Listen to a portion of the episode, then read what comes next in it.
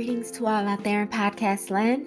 Thank you for tuning in to another episode of Spiritually Speaking. So, today we will be talking about the Two of Cups. This is actually one of my most favorite cards in the deck because I just find it so sweet and refreshing to see it. So, the Two of Cups, of course, we can see there's a couple there. They're standing under this lion thing that looks like it may be hooked up to some kind of caduceus. And they are standing out there all alone, and it's just them. So when you see this card, you just automatically think of a relationship, a relationship in which it's just you two. It's you and that other person. There's no one else around, no distractions. So this is a very pure love. It's a love in which everyone is getting an equal amount of attention. You see, both of them have cups, but they are coming together. So this card also discusses sharing Whenever those twos come up, that talks about balancing things out. We have a man and a woman here. That is a masculine and a feminine energy. That is harnessing both of those energy energies. Um, that is also speaking about how opposites attract. Two opposing forces coming together for something bigger and better. This talks about forming a very genuine connection with someone that is built on love.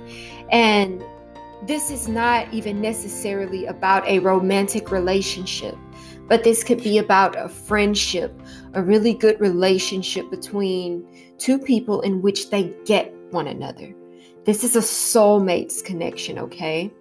This is someone that balances you out and understands you. They know what you're going to say before you say it. And we know that this could be a significant other, or this could be a best friend, or this could be a family relationship. This talks about agreeing, coming to terms and agreement, okay? Integrating into one. Just getting along very well with someone, having really good chemistry. This could talk about forgiveness, okay? Because in this card, they could have been fighting before and they are coming together with those cups, offering forgiveness to one another. They could be giving these cups as a declaration of love, them finally stating, This is what we are, I love you, and I want to go further. This talks about love in itself, joy, um, healing, okay? Um, having something similar with someone, that thing that you can share with somebody. So, this could indicate someone that literally has the same interests as you. Okay, that line up there, it also talks about having the courage to do right by someone, having the courage to defend them when they're not there. Having the courage to stand firm and strong and be courageous in love, letting that love guide you. All right.